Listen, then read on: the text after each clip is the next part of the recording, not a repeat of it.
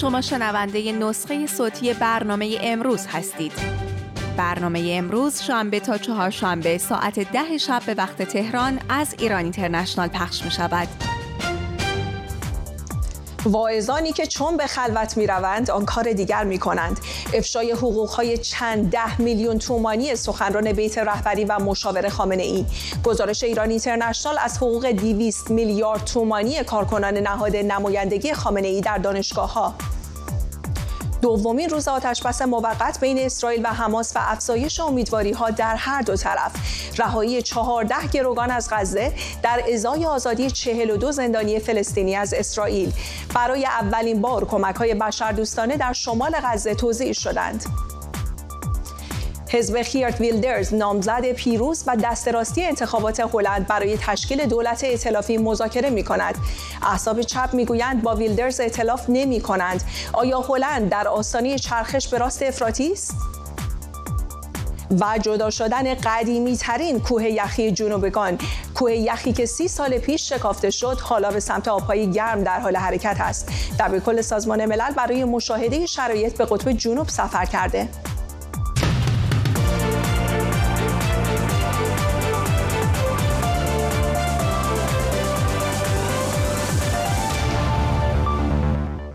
بینندگان ایران اینترنشنال سلام وقتتون بخیر. من گل راهان هستم. به امروز خوش آمدید.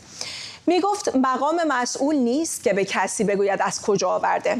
وقتی سند مشارکتش در سازی فاش شد گفت فقط یک خانه دارد. آن هم هدیه رفقاست و مثل رهبران جمهوری اسلامی با هدیه رفقا زندگی می کند علیرضا پناهیان سخنران بیت رهبر جمهوری اسلامی از دوستان نزدیک مجتبی خامنه ای بر اساس سندی که در نتیجه حک نهاد ریاست جمهوری به دست آمده از سال 73 در استخدام نهاد نمایندگی خامنه ای در دانشگاه ها بوده و پایه حقوقیش 24 میلیون تومان است. اندکی بیش از پایه حقوقی حسن رحیم پور از قدی یکی از نظریه پردازان جمهوری اسلامی. سندی از هزینه برای بیش از هزار کارمند نهادی که وظیفش اجرای خواسته های خامنه ای در دانشگاه هاست. رهبری که حالا حقوق های نجومی مرشدانش آب سردی بوده بر پیکری واعظانی که در بیت او مردم را به ساده زیستی توصیه می کنند اما کارنامه خودشان را می‌تونید در گزارش مشتبه پورمحسن ببینید. افشای حقوق نجومی ها و نزدیکان بیت خامنه ای نوکران قدرت و واعظان ریا کارگزاران نظام دروغ آنان که جلوه در محراب و منبر می کنند اما چون به خلوت می روند آن کار دیگر می کنند این داستان علیرضا پناهیان و حسن رحیمپور از قدی و بیش از هزار کارمند خامنه ای است که سالی 200 میلیارد تومان حقوق می گیرند اگر سیاستمداران برای خودشون حقوقای کلان ببندن. خب دیگه چجوری میشه به این جامعه گفت آقا به خاطر خدا کار کنید؟ سخنان علیرضا پناهیان در محضر علی خامنه ای رهبر جمهوری اسلامی در سال 95 در مذمت حقوقهای نجومی. او به حقوق 24 میلیونی مدیران کل وزارتخانه ها کنایه زد. اینقدر تنگ نظر نیستیم. حالا مثلا یه حقوقی مثلا بشه 24 میلیون تومن و اینها ما مسائل مهمتر از این داریم. حالا اما با انتشار ریز حقوق کارکنان نهاد نمایندگی خامنه‌ای در دانشگاه ها تشت رسوایی علیرضا پناهیان و بسیاری دیگر از همکارانش از بام جمهوری اسلامی افتاده. فهرستی از مشخصات و حقوق دریافتی 1115 عضو این نهاد در سراسر کشور که در نتیجه حک نهاد ریاست جمهوری به دست گروه هکری قیام تا سرنگونی به دست آمده. بر اساس این سند مبلغ حکم علیرضا پناهیان در مقام مشاور حوزه ریاست نهاد نمایندگی خامنه‌ای در دانشگاه ها بیش از 24 میلیون تومان است. در نظام کارگزینی ایران این تنها مبلغ پایه محسوب می شود و حقوق ماهیانه فردی با این مبلغ حکم می تواند از 60 میلیون تومان هم فراتر رود. یکی از نکات جالب توجه درباره پناهیان در سند به دست آمده تاریخ استخدام رسمی اوست. معاون فرهنگی نهاد رهبری در دانشگاه ها مسئول نهاد رهبری در دانشگاه هنر و نایب رئیس قرارگاه امار دو سال پیش مدعی شد که هرگز مقام مسئول نبوده.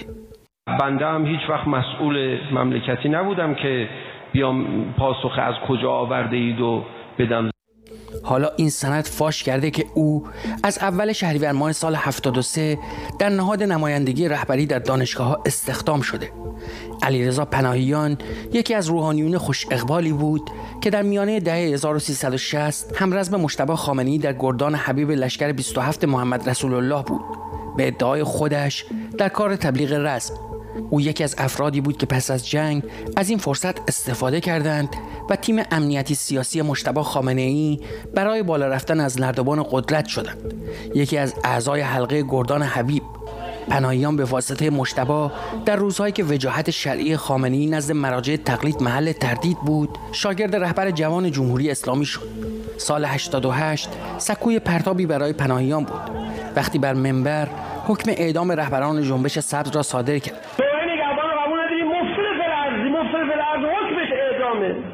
قیام علیه نظام اسلامی حکمش اعدامه فتنه کردن و آسوب کردن حکمش اعدامه. دو سال پیش اما سندی از شراکت او با رضا مطلبی کاشانی مالک تکماکارون فاش شد که برای ساخت ملکی 300 میلیارد تومانی در منطقه دو تهران از شهرداری مجوز گرفته بودند. او اما در پاسخ بدون تکذیب این سند گفت مثل خمینی و خامنه ای با هدیه رفقا زندگی می کند من یه واحد بیشتر خونه ندارم تو تهران. اونم رفقا جمع شدن هدیه ای مثل امام هدیه می‌کرد مقام معظم با هدیه رفقاش زندگی می‌کنه. اما چند روز بعد سند دیگر از کارنامه مالی پناهیان فاش شد. بر اساس این سند پناهیان در سال 91 زمینی به مساحت 423 متر را در محله سعادت آباد تهران تنها به مبلغ 11 میلیون و 800 هزار تومان خریده بود یعنی متری تنها 43 هزار تومان. به لیست کارکنان نهاد نمایندگی رهبر جمهوری اسلامی در دانشگاه ها برگردیم. با یک چهره آشنای دیگر حسن رحیمپور ازقدی منصوب علی خامنی در شورای عالی انقلاب فرهنگی و یکی از مشاوران غیررسمی رهبر جمهوری اسلامی که حالا مشخص شده در سطح سه حوزه درس خوانده و مدرک تحصیلی ندارد. اما از سال 73 استخدام شده و مبلغ حکمش ماهیانه 23 میلیون و 800 هزار تومان است و طبیعتا دریافتی او می‌تواند بیش از 50 میلیون تومان در ماه باشد. پور از قدی از نظریه پردازان ولایت مطلقه فقیه و از ایدئولوگ های تندرو جمهوری اسلامی و از جمله کسانی است که مردم و مسئولان را به زندگی ساده توصیه کرده. خیانت این جرم پرواید قضایی کنین محاکمه کنین عزل کن اخراج کن پولاشو بخرید آخرش همه واسطا نگاه می‌کنن. اما ببخشید با به کدام ماده قانونی خب ها با استناد به اصل انقلاب. با یک محاسبه سرانگشتی از متوسط حداقل حقوق 1115 نفر از کارکنان این نهاد مشخص می شود که آنها سالیانه حداقل 200 میلیارد تومان مبلغ حکم دارند که مطمئنا دریافتیشان دست کم تا دو برابر این مبلغ است. نهادی مولود حکمرانی خامنه ای که سال 1372 شکل گرفت و وظیفهش اجرای خواسته های رهبر جمهوری اسلامی در دانشگاه است واعظان معنویت ارزش های اسلامی و انقلابی که گویا وظیفهشان تدریس ریا در دانشگاه هاست. اینکه مجلس را به دلیل عدم شفافیت به سلابه بکشند.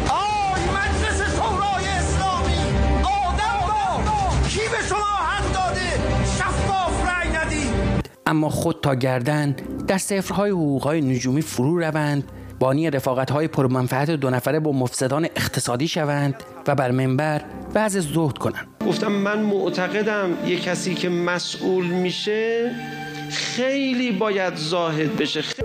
کارگزاران نظامی که در آن دروغ بد است اما برای مردم نه خامنی و دوستانش. مشتبه پور محسن لندن. رضا علیجانی فعال تحلیلگر سیاسی از پاریس با ماستای علیجانی خوش آمدید. این تناقض بین آنچه نزدیکان خامنه ای در مورد سبک زندگی میگن و به مردم توصیهش هم می‌کنند رو با سبک زندگی خودشون چطور می‌بینید؟ و اینکه اصلا به ما بگید که نهاد نمایندگی رهبر جمهوری اسلامی در دانشگاه ها چه کار کردی داره؟ خروجیش چیه که فقط حقوق پایه کارکنانش بیش از 200 میلیارد تومان در ساله؟ با سلام این تناقض در اطرافیان خامنه فقط نیست. همونطور که در گزارش آقای پور محسن بود از خود خامنه ای شروع میشه. کافیست ما اون مطلبی که آقای مهدی نصیری که سردبیر منصوب خود آقای خامنه ای بودن در رابطه با روند جداییشون از حکومت نوشتن رو مرور بکنیم. ایشون این ریاکاری و تناقض رو در خود خامنه ای می‌بینه. حالا در این گزارشی که مجاهدین خلق منتشر کردن و این اسنادم توش اومده حک کردن این چیزها رو. من واقعا وقتی دعوت میشم راجع به فساد و ریاکاری حرف بزنم در یه بنبستی قرار می‌گیرم که حرفای تکراری نزنم. چی بگم که برای مردمی که خودشون در این صحنه زندگی می‌کنن با این زهد ریایی با این فساد مواجهن و تو خونه هاشون کتاب حافظ دارن که زهد ریایی رو بارها و بارها مورد حمله قرار داده چیز تکراری نباشه. بنابراین فکر کردم این چیز کلانتر بگم. داره در رابطه با شکلگیری و سیر ظهور و فروپاشی حکومت ها ما هم در دنیای قدیم هم در دنیای جدید نظریه پردازانی داریم که اینو بحث کردن مثل ابن خلدون مثلا در تمدن اسلامی بحث کرده که تمدن ها و حکومت ها اول با غلبه زایش متولد میشن رشد پیدا می‌کنن به اوج قدرت می‌رسن و بعدا دچار انحطاط و زوال میشن. حالا من با ادبیات خودش نمی‌خوام بگم وارد جزئیات بشم. فقط اون مرحله سوم رو بگم. مرحله سوم که با جابجایی تدریجی نسل ها تو خود حاکمانم معمولا همراه هست. حکومتگران به قول ابن خلدون توانگری و تجمل گرایی گرایش به لذت جویی شهوت طلبی و دستیس گرایی. یعنی ما همه اینا رو الان توی جمهوری اسلامی می‌بینیم. هر روزی هر چند روزی یه سندی از همین لذت جویی ها و از این دستیس گرایی علیه همدیگه و از همین فسادها جدا از اون استبداد و چیزایی که ابن خلدون میگه و نهایت هم حالا یا با شورش مردم یا با حمله خارجی یا بلایای طبیعی از بین میرن. تو دنیای جدیدم خیلی آبی این سیر حکومت یا انقلاب به ویژه پرداختن یکیش آقای کرین برینتون هست که کتاب کالبوت شکافی چهار انقلابش به فارسی هم ترجمه شده. دوره اول خب دوره ماحصل شیرین چند ماه دوره است که بعد حکومت میان روهاست و تندروهایی که باش ستیزه می‌کنن بعد تندروها میان روها رو بیرون میندازن. دوران خالص سازی با همین تعبیر شروع میشه. اینها همه رو اخراج می‌کنن از حکومت و هیچ توجهی و حراس دارن از مراجعه به آرای عمومی. ولی یک مرحله چهارمی برینتون میگه که خب خیلی با انقلاب ایران نمی‌خونه. میگه مرحله عادی سازی ترمیدور انقلاب چرخش به سمت همون ویژگی ها و شرایطی که علیهش انقلاب شده. حالا این جمهوری اسلامی کاری کرده که مردم میگن برگردیم به همون شرایط. حالا ما در این آقای پناهیان یا قالیباف یا زاکانی همین فساد رو می‌بینیم. پناهیان میگه اگر من همه جزئیات زندگیمو بگم مردم باید برام اعانه جمع کنن. واقعا این اوج ریاکاری قالیباف میاد میگه من درآمد ماهیانم اینقدر زاکانی که واقعا یه لومپن یه لوده است که واقعا حیف این که گاری بهش بسته بشه. و این علامت سیر انحطاطی است که جمهوری اسلامی در مقابل چشم مردم داده انحطاطی که با اعتراضات مردم و با فشار نیروهای اجتماعی به خط پایانش نزدیک خواهد شد. ممنونم از شما رضا علیجانی فعال و تحلیلگر سیاسی از پاریس. در دومین روز از آتش بس موقت بین اسرائیل و حماس دور دیگری از مبادله گروگانهای حماس و زندانیان فلسطینی انجام شد. روز شنبه 14 گروگان از اسارت حماس در غزه رها شدند. در مقابل 42 زندانی فلسطینی هم از اسرائیل آزاد شدند. با ورود تعداد بسیار بیشتری از کامیون‌های حامل اقلام کمک‌های بشردوستانه از مرز رفح در جنوب غزه. این کمک‌ها برای اولین بار در شمال غزه هم توزیع شدند. بسیار بسیاری در تلاویو امیدوار هستند که با تمدید این روال شاهد آزادی تعداد بیشتری از گروگانهای اسرائیلی باشند. اما آیا تمدید احتمالی این آتش بس این آتش بس موقت به نفع حماس خواهد بود؟ گزارش محسن ایزدی رو با هم ببینیم. بازگشت به آغوش خانواده. پس از اسارتی ناخواسته. اوهد موندر نه ساله. یکی از چند کودک اسرائیلی است که حماس در روز اول آتش بس چهار روزه تحویل صلیب سرخ داد. فضایی که بسیاری را در اسرائیل به تکرار صحنه از این دست در روز شنبه نیز امیدوار کرد. یونی اشر یکی دیگر از اسرائیلی هایی است که توانست پس از رهایی همسر و دو دختر خردسالش بار دیگر در کنار آنان باشد. به عقیده او و بسیاری از اسرائیلی های دیگر شادی واقعی تنها در لحظه ای خواهد بود که همه گروگان ها آزاد شده باشند. اما لازمه آزادی همه های اسرائیلی. در درجه اول تداوم آتش بس است و در درجه دوم ادامه آزادی زندانیان فلسطینی. درود میفرستم به حماس برای مقاومتش و حمایتش از مردم. من واقعا به مردم قهرمانمون که این همه شهید دادن افتخار می‌کنم.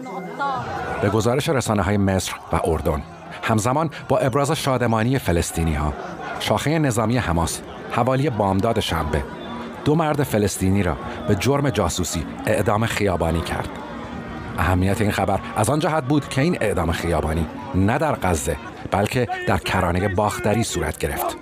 منطقه‌ای که توسط حکومت خودگردان اداره می شود روز شنبه همزمان با سفر یک هیئت دیپلماتیک قطری به اسرائیل برای نظارت بر حسن اجرای توافق آتش بس حماس گفت آماده است پیشنهادات احتمالی را در مورد دستیابی به توافقات جدید بررسی نماید.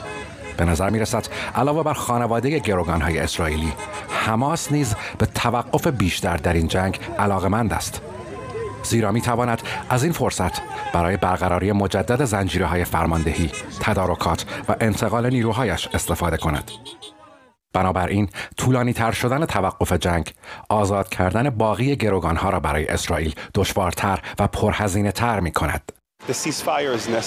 به نظرم لازمه برگردوندن گروگان هامون برقراری آتش بسه اما در عین حال مهمه که زمانش رو محدود کنیم.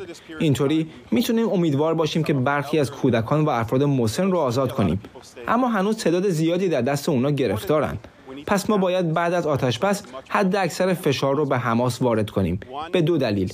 اول توقف حملات راکتی و اطمینان از آسایش ساکنان مناطق مرزی. و دوم رهایی بقیه گروگان هامون که تنها از طریق ادامه فشار امکان پذیره اما تا جایی که به ساکنان غزه برمیگردد. آتش بس موقت. فرصتی بوده برای بازگشت دوباره جریان عادی زندگی. و تنفس در هوایی بدون دود، آتش و خاکستر ناشی از های پی در پی. ولو اینکه عمرش تنها چند روز باشد. ارتش اسرائیل اعلام کرد روز شنبه دویست کامیون حامل کمک های بشر دوستانه از طریق گذرگاه رفح وارد غزه شدند که پنجاه کامیون از این کمک ها میان ساکنان شمال غزه توزیع شدند. از جمله چهار نفکش حامل گاز مایع برای آشپزی. با این حال سخنگوی ارتش اسرائیل در پیامی به فلسطینیان اعلام کرده که شمال غزه هنوز منطقه ممنوعه جنگی است. محسن ایزدی لندن. علی صدرزاده تحلیلگر مسائل خاورمیانه از فرانکفورت و همکارم بابک اساقی از مقابل زندان اوفر در مرز اسرائیل و کرانه باختری با ما هستند. به شما خوش آمد میگم. بابک از تو شروع می‌کنم. تازه ترین ها رو از تو بشنویم اول.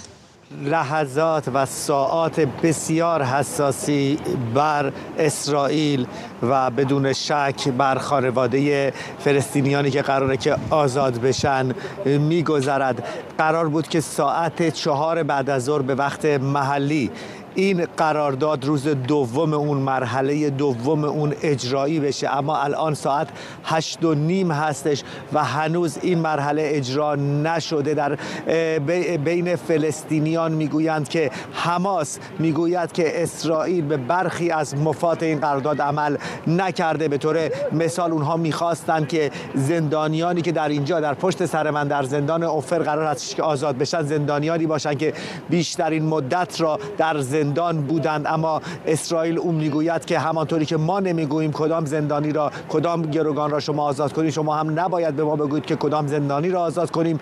همچنین حماس می‌گوید که برخی از کالاها و محموله های مواد غذایی که باید وارد غزه می‌شده وارد غزه نشده و اونها گفتن که تا این مسائل حل نشه اجرایی نخواهند کرد. در عین حال قطر و مصر با تمام قدرت بر حماس فشار فشار می آورند که هرچه زودتر این مرحله را عملی کنه.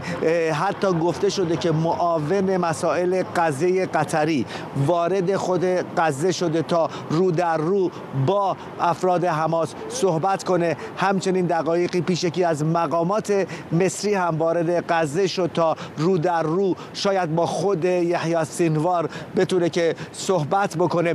در حال حاضر هنوز چیزی معلوم نیستش. قرارداد اجرایی نشد. نشده و همانطور که در پشت سر من می‌بینید همه آماده هستند که پس از اینکه گروگان های اسرائیلی آزاد شدن فلسطینیانی که در زندان اینجا هستن در پشت سر من هم به خانه هایشان برند. ممنونم از تو بابک. آقای سرزاده همونطور که بابک اشاره کرد یک هیئت دیپلماتیک قطری به اسرائیل رفته و هدف از سفرش رو نظارت بر حسن اجرای آتش بس عنوان کرده. اما در این حال گزارش هم منتشر شده از مذاکره این هیئت درباره احتمال تمدید این آتش. بس به نظر شما اسرائیل تا چه حد راقب هست به انجام چنین کاری تمدید آتش بس و یا احتمالا یک آتش بس دائمی؟ آتش بس دائمی رو من نمی‌دونم ولی تمدید این آتش بس و تمدید آتش بس های دیگر تا آزادی همه گروگان ها رو اسرائیل میپذیره. ولی فراموش نکنیم خیلی خیلی مذاکرات آینده مشکلتر از همین الان خواهد شد. شما در روز دومه و الان می‌بینید که به تعویق افتاده در روز دوم این تبادل گروگان ها با زندانی ها به همین علت نماینده قطر مجبور شده خودش بره به غزه و همطور که گفتید نماینده مصر هم بره. چون تا به حال اینجوری بود که نماینده های به صلاح اسرائیل آمریکا دیگرانی که فعالیت داشتن در دوهه با رهبران حماس که در دوهه بودن صحبت می‌کردن به یه توافق جمعی می‌رسیدن این توافق اساسی و عمومی. جزئیات ایشون باید اون کسانی که در خود غزه هستن هم از نظر لوجستیکی عمل بکنن هم از نظر محتوایی باش توافق کنن. بعد این توافقشون رو یا این قراردادهایی که چگونه این تبادل انجام بشه به مصری ها یا سازمان امنیت مصر اطلاع داده میشه مصری ها با همس در غزه تماس می‌گیرن. ولی الان چون این حتی این رابطه هم مشکل ایجاد کرده به همین عدد نماینده قطر وارد شده که خودش مستقیما صحبت بکنه. ولی من فکر کنم به آقای گالانت هم گفته اگر تا ساعت 24 امشب وزیر امور وزیر دفاع اسرائیل که اگر تا 24 امشب این گروگان ها آزاد نشن اونا حملات از سر می‌گیرن. شما با دیدن این داستان با دیدن این وقایع امروز می‌تونید حس بزنید که در آینده بسیار بسیار مشکلتر خواهد شد. علتش هم اینه که این زنان و بچه ها و خارجی ها آزاد میشن در مرحله اول. اون چی که در دست حماس میمونه مردان و احتمالا نظامیان اسرائیل یا نظامیان سابق اسرائیل هست. و اونها برای حماس یک ارزش دیگری داره. خیلی به اصطلاح لغت خوبی نیست ولی قیمت قیمت این گروگان ها برای حماس بالاتر میره. چون دیگه زن و بچه نیستن نظامیان هستن. به همین علت مشکل تر خواهد شد در آینده. بابک اسحاقی از مقابل زندان اوفر در مرز اسرائیل و کرانه باختری و همچنین علی صدزاده تحلیلگر مسائل خاورمیانه از فرانکفورت ما رو همراهی می‌کردین. خیلی متشکرم از حضورتون در برنامه. او را دانالد ترامپ هلند مینامند و به خاطر مواضع تندش علیه مهاجرت، اسلام و اتحادیه اروپا شناخته میشه. سیاستمدار 60 ساله ای که بارها توسط افرادگرایان اسلامی به مرگ تهدید شده و به جرم توهین به مراکشی ها محکوم هم شده. خیت ویلدرز که حزبش چهارشنبه در انتخابات هلند به پیروزی بزرگی دست پیدا کرده.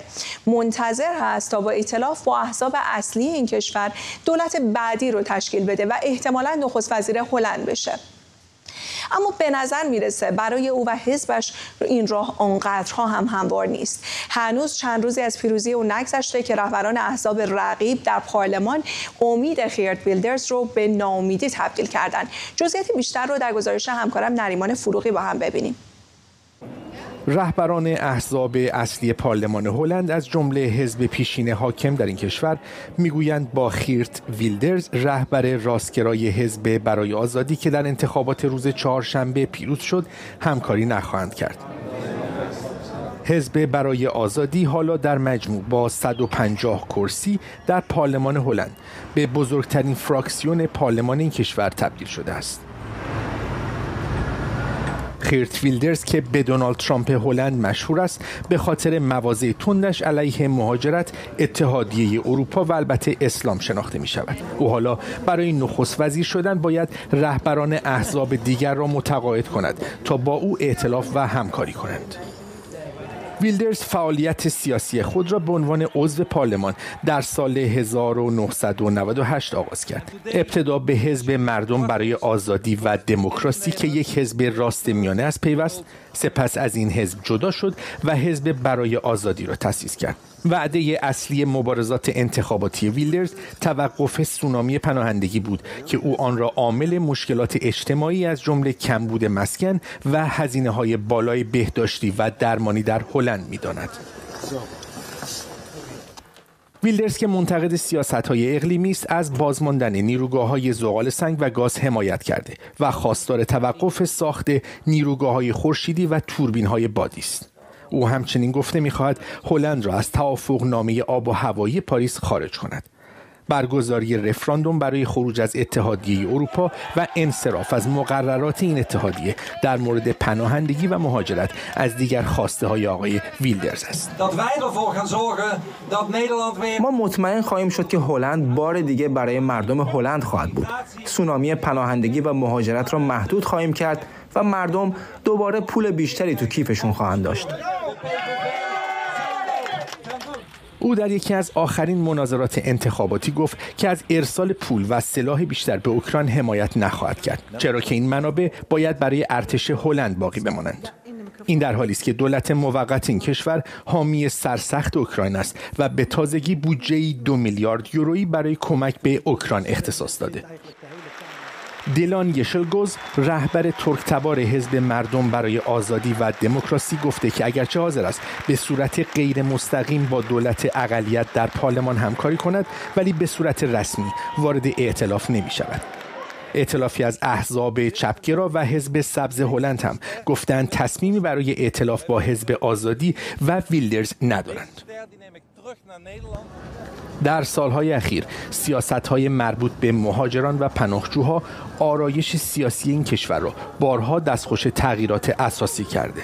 دولت هلند حدوداً 13 سال در دست ائتلافی با محوریت حزب مردم برای دموکراسی و آزادی بود. گفته می شود این حزب اخیرا برای جلوگیری از پیروزی آقای ویلدرز بیشتر بر سیاست های مهار مهاجرت و پناهجویی تاکید می کرده ولی ظاهرا هلندی ها به صاحب اصلی این سیاست ها که آقای ویلدرز است بیشتر اعتماد کردند. با این حال او که قبلا از بستن مدارس اسلامی و مساجد در هلند دفاع کرده بود حالا باید برای متقاعد کردن رهبران احزاب دیگر در پارلمان و تشکیل دولت ائتلافی سیاست های ضد اسلامی خود را کمی کاهش دهد. او در اظهار نظری گفته که مقابله با اسلام را از اولویت های خود نمی‌داند و قصد دارد با افزایش مهاجرت و ورود پناهجویان مقابله کند. بسیاری این اظهار نظر او را چرخشی مسلحتی و موقت می‌دانند. فعلا باید یک ائتلاف تشکیل بدیم. فکر می کنم این اتفاق بیفته ولی هنوز به جایی نرسیدیم. بنابراین نمیگم که حتما نخست وزیر میشم ولی خیلی خوشحال خواهم شد که نخست وزیر هلند باشم.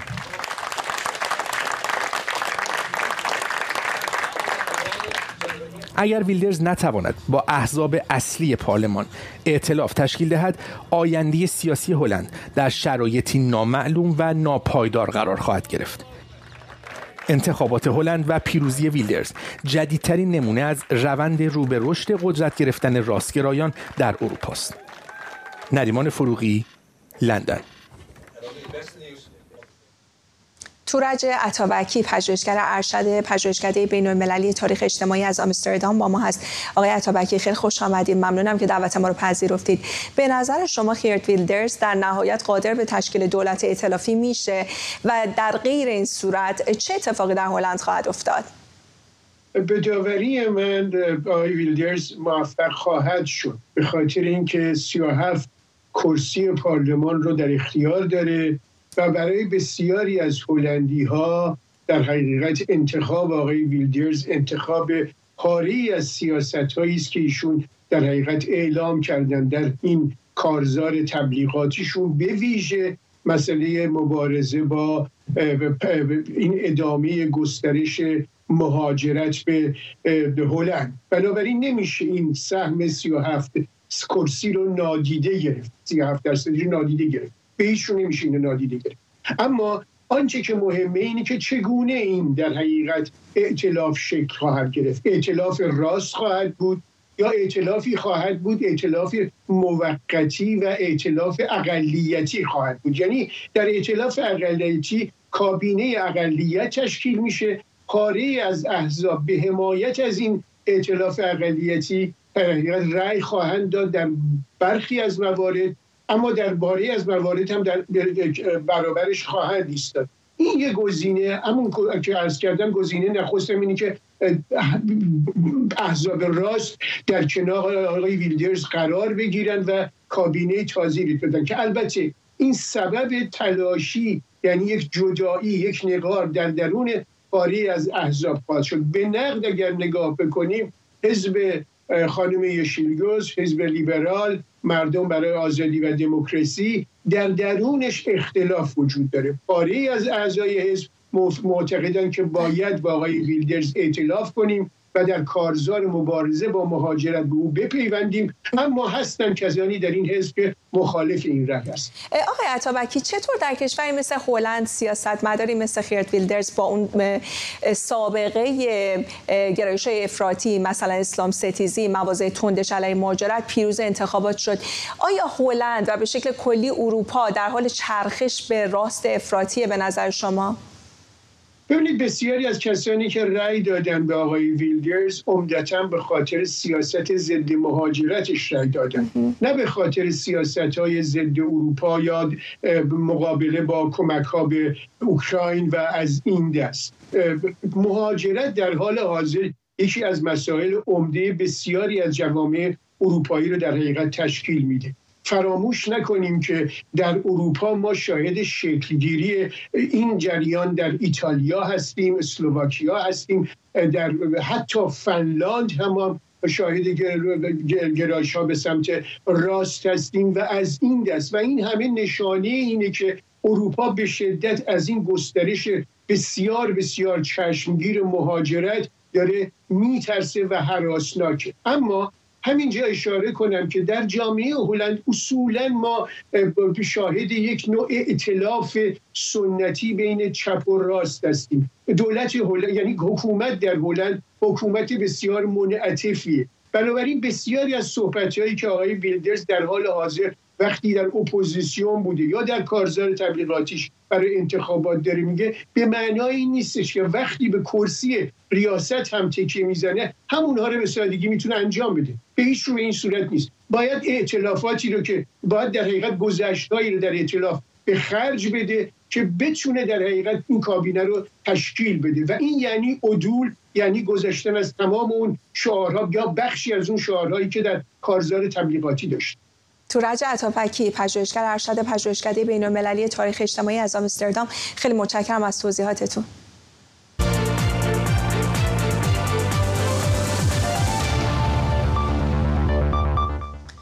اما بعد از گذشت 38 سال از ترک برداشتن بزرگترین کوه یخی جنوبگان یا قطب جنوب این قطعه یخی از قطب جدا شده و به طرف آبهای گرم در حال حرکته.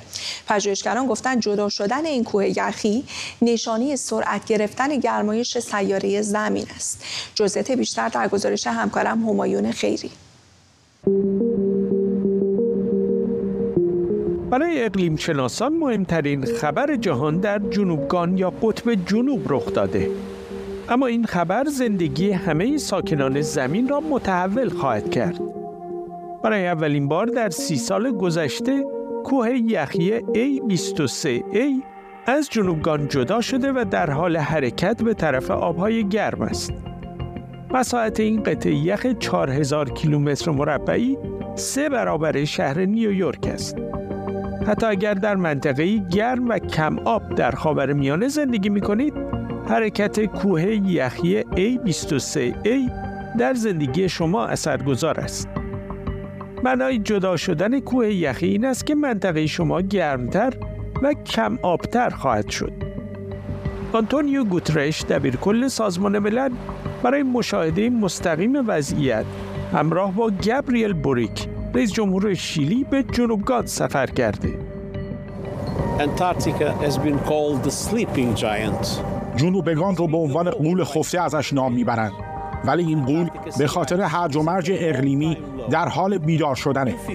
دو ماه پیش مشخص شد که مساحت جنوبگان یک میلیون کیلومتر مربع کوچکتر از سال گذشته شده. گرمای جهان باعث شده یخهای جنوبگان ذوب بشن. ولی هر اتفاقی که در جنوبگان رخ بده در همینجا باقی نمیمونه. اثرش رو در همه جای دنیا می‌ذاره. سازمان ملل در 8 سال گذشته تلاش کرده تا کشورهای مختلف را به کاهش گازهای گرم کننده جهان تشویق کند. این گازها در اثر سوزاندن ترکیبات نفت، گاز و زغال سنگ تولید می شوند.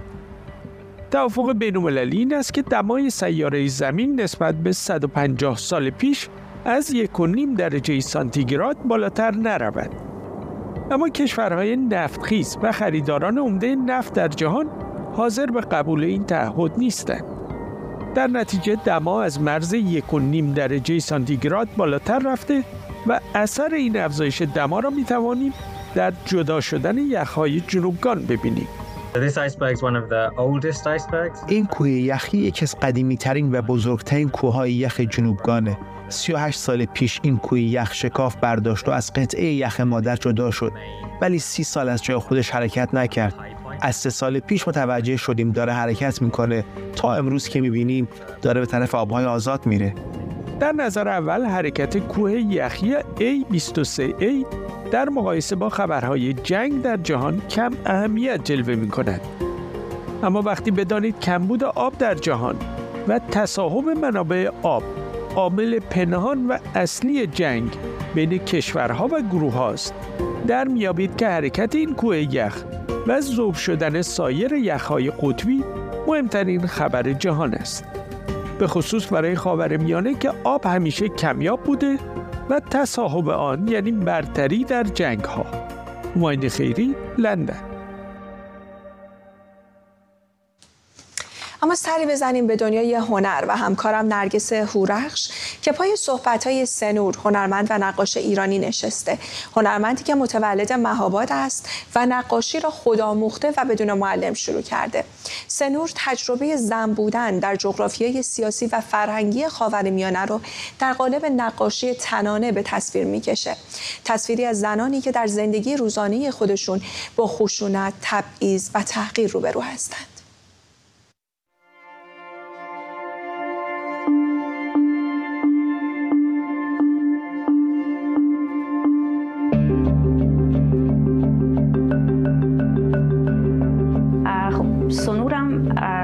متولد مهابادم ولی شهرهای دیگه ایرانم زندگی کردم. توی تبریز درس خوندم توی ارومیه زندگی کردم تهران.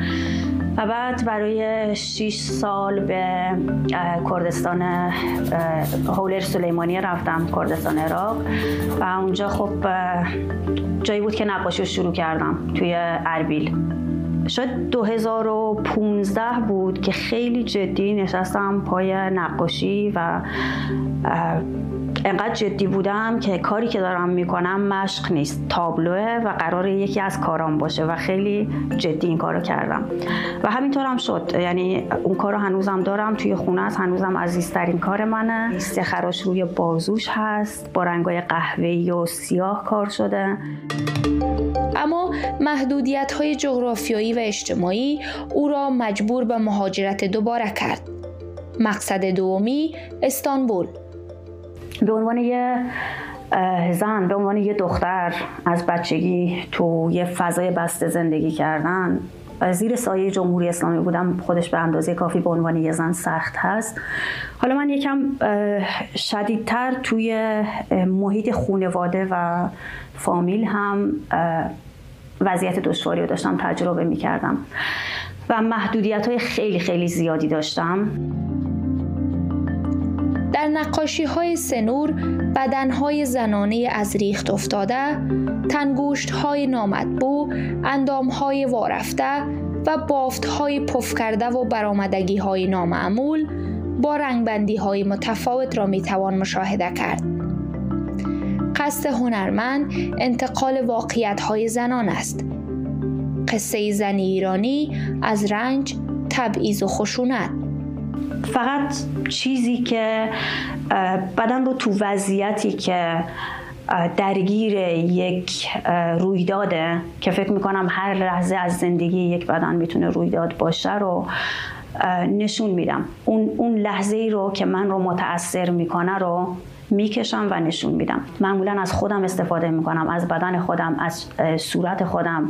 بدون استفاده از آینه یا مدل یا عکس. خیلی وقتا خیلی وقتا برای کشیدن یه فیگور یه بدن من فقط لمس می‌کنم. فقط خودم رو دارم لمس می‌کنم. فقط هر جایی رو که می‌خوام بکشم تو هر پوزیشنی که هست اونو فقط لمس می‌کنم که مثلا وقتی خم میشم روی مهره های گردن یا پشتم دست می‌کشم. بکشم که ببینم تو چه حالتی قرار می‌گیره. درک بیشتری از این قضیه داشته باشم. سینور حالا روی پروژه دیگری با هنرمندان زن از خاوری میانه و شمول ایران و افغانستان کار می‌کند. ایده اینه که این زنها همچنان که ما داریم به عنوان مهاجر تاثیر می‌گیریم از این جامعه و سختی هم می‌کشیم.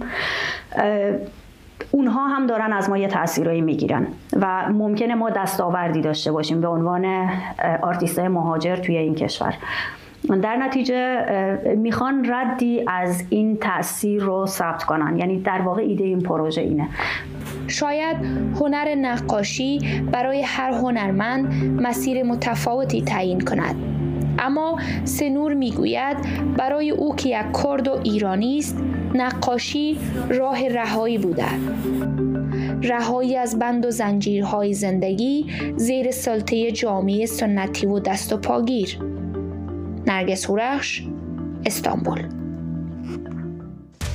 خب امروز روز جهانی خشونت علیه زنان هم هست و امید روزهای بدون خشونت و پر از صلح برای همه. از همراهی شما با امروز ممنونم. قرار ما فردا ساعت ده شب به وقت تهران این بخش خبری رو می‌تونید در کانال یوتیوب تلگرام و توییتر ایران اینترنشنال ببینید. یادتون نره برامون پیام بذارید و پیشنهاداتتون رو برای بهتر شدن برنامه با ما در میون بگذارید. تا بعد وقتتون بخیر.